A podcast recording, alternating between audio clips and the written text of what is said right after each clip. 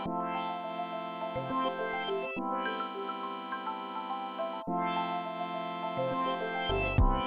事の間に。聞くラジオ。家事ラジ。前回からの続き。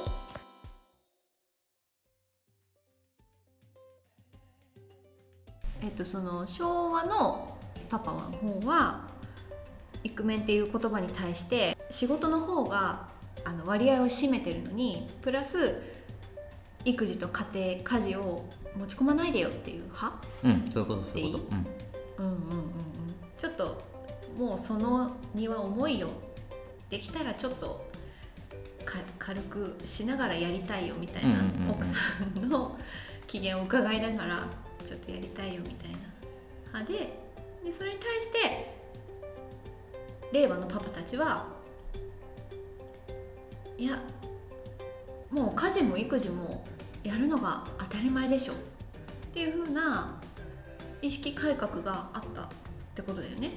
うん、うん、意識改革があってそのイクメンって言葉がなんて言うんだろう。ちょっと古く感じるというか、うんうんうん、そうだよね。もう改革されてるからもう古い言葉、クメン？イクメン？イケメン？イクメン。イクメン？イクメン？じゃなくて当たり前なんだよみたいなそうです。感じですよね。偉いね。でこういうのに対してデータがあってこれも厚生労働省の2019年の意識調査っていうのがあってはい、夫は外で働きうん、妻は家庭を守るべきであるかどうかみたいな質問があって大黒柱ですね。そう。うん。つまり昭和のパパだよね。うん。で2019年の時点ではうん。これに昭和型パパにイエスと答えた人は35%ぐらい。でうん。これの1990年代に同じ質問をしてるんだけどあ。その時は60%なんですって。何年前だ10 20年前ぐらい。20年前ぐらい。ああは半分じゃないけどかなり6割だったのが3割ぐらいにそうそうそうそうそう。減った。減ったってことですうんね、それでえーっとあとまたこの本のそのゆっくりとですねうん。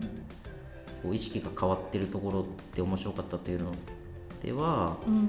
例えばこう卵ひよ卵クラブひよこクラブっていう本がありますよね。玉ひよですね。玉ひよ。育児本？育児育児雑誌。育児雑誌、うん、ママたちが赤ちゃんが生まれたら読むうんうんうんう本、ん。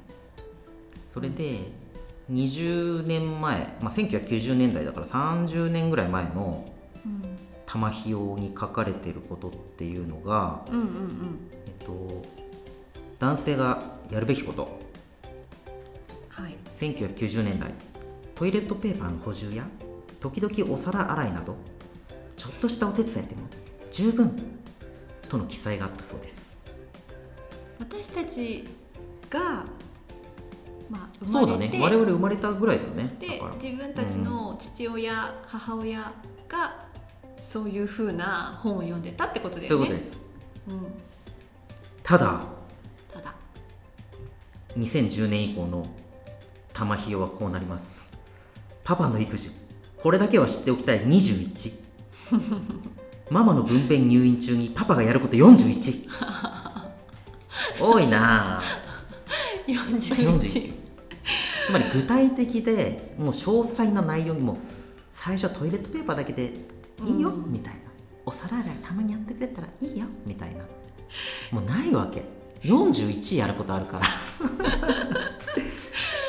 小学生にねお手伝いできたらこれをお願いねぐらいの話だったのがまあもう中学生か高校生ぐらいになったらもう41できるでしょみたいな感じだよね。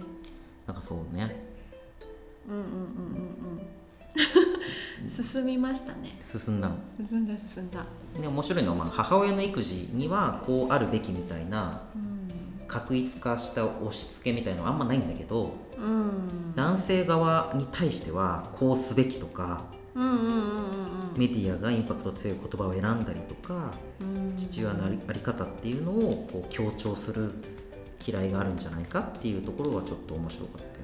うん。ちょっと強めだもんね。何々するべき。うん、だからまあ基本やってないからね。基本やってないから チェックリスト出してあげてるんだって話だと思うんですけど、そうなんですよ。うん、本当にね。どうやってあの子供が生まれたら本当に思うのはどうやって男性を参加育児と家事に参加させるかっていうのでまず壁にぶち当たるんだようんだね。よね。まあそれは別の回で。うん、うん、家事ラジでも取り上げてますよね確か。そうですね。過去。過去回。過去回、未来回ちょっとわかんないですけど、うん、大したあれないんですけど。回数やってないんですけど、うん。うん。まあ、なんかそんな感じでこの本を読んでいるとだんだんとですね、こうイクメンっていうものがうんだんだんとイメージが出来上がっていき、うん。えーこうなんていうの？今までの昭和のパパの役割仕事だけしてりゃいいっていうところから、家庭もしなきゃいけない。うん。家庭家事育児しなきゃいけないっていうのがどんどん積み重なってきてうん。いると。うん。男性側からするとね。で、まあ、この辺の話をですねあのまとめている関西関西大学教授の方のコメントも結構良くて、うんなんかですねやっぱり両立疲れって言葉にしてるんですけども、うん。積極的に育児に関わりたいという男性たちの意識には偽りはないんだけども、うんうんただ育児をするために仕事を減らしたり、仕事での評価が下がったりすることっていうのにはいまだに強い抵抗がある。うんうんでね一方でイクメンって言葉にあるように男性にも家事や育児といった役割が期待されるようになってるんだけどもうん。男性に対して稼ぐことへの期待が薄れているかというとあまり変わっていないのではないか、ああそこは求められてるうんんだね。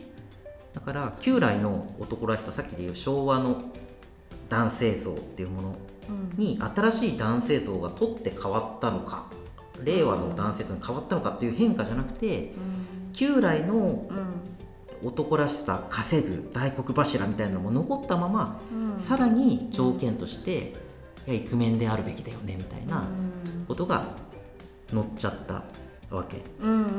でなんかこう調査結果としてもこの人がなんか参加した調査では新しい男性の役割に関する調査っていうことをやったんだけども男性の6割以上は男は妻子を養うべきであるという考え方に賛成してたり、うん。半数以上が仕事では競争に勝ちたいと回答していると。うん。だから結局時代は変わってい,、いっているんだけども男性にとってはやっぱり仕事もやらなきゃいけないし、うんうんうん。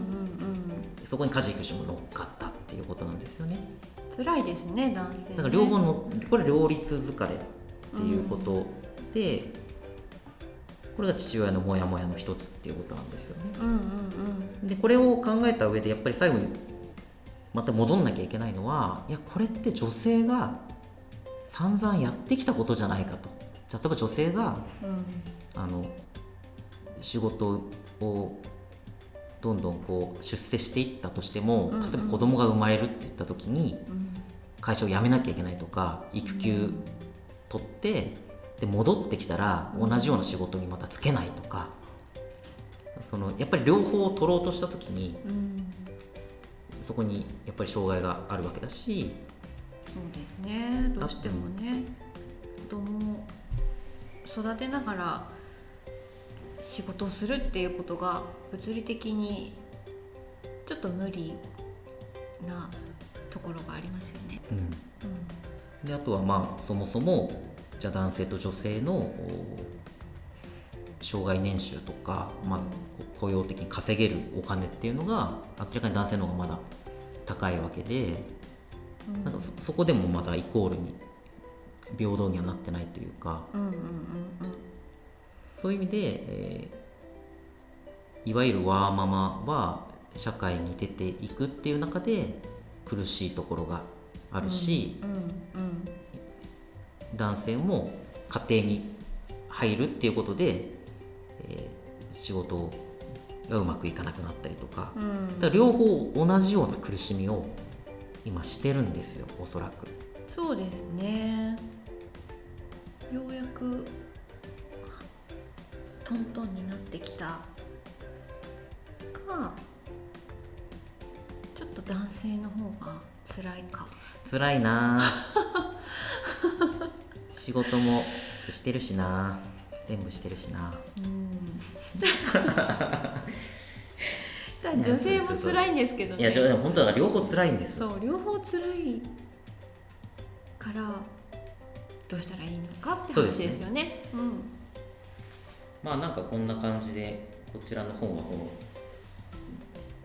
30年ぐらいのなんとなく歴史をとかうん。データとかうん。ちょっと紐解きながら男性がどんどん辛くなっていくうん。モヤモヤが増えていくっていうそでそれは女性もそのモヤモヤを今まで通ってきてたっていうことが分かってくるんじゃないかなと。うん。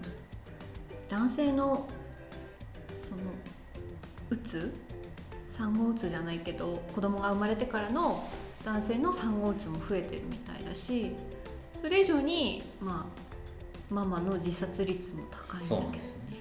高いんですけど。もう本当に課題がうん。山積みだっていうことが分かるんですが、うん。まあ次回とりあえずここぐらいまでにこの会話してはい。で我々としてもう素人ですけどね。素人なんですけど どうやってどうやって変えていけばいいかみたいなことを次回は話してみたいと思います。まあ当事者ですそうですね。うん、あの我々ができることは何かみたいなそうですね。そもそも私も今回父親のモヤモヤなんでモヤモヤがいっぱいうん。あった話をうんうんうん。ちょっと次回してみたいと思います。はいはいありがとうございました。ありがとうございました。次回へ続く。続く。続く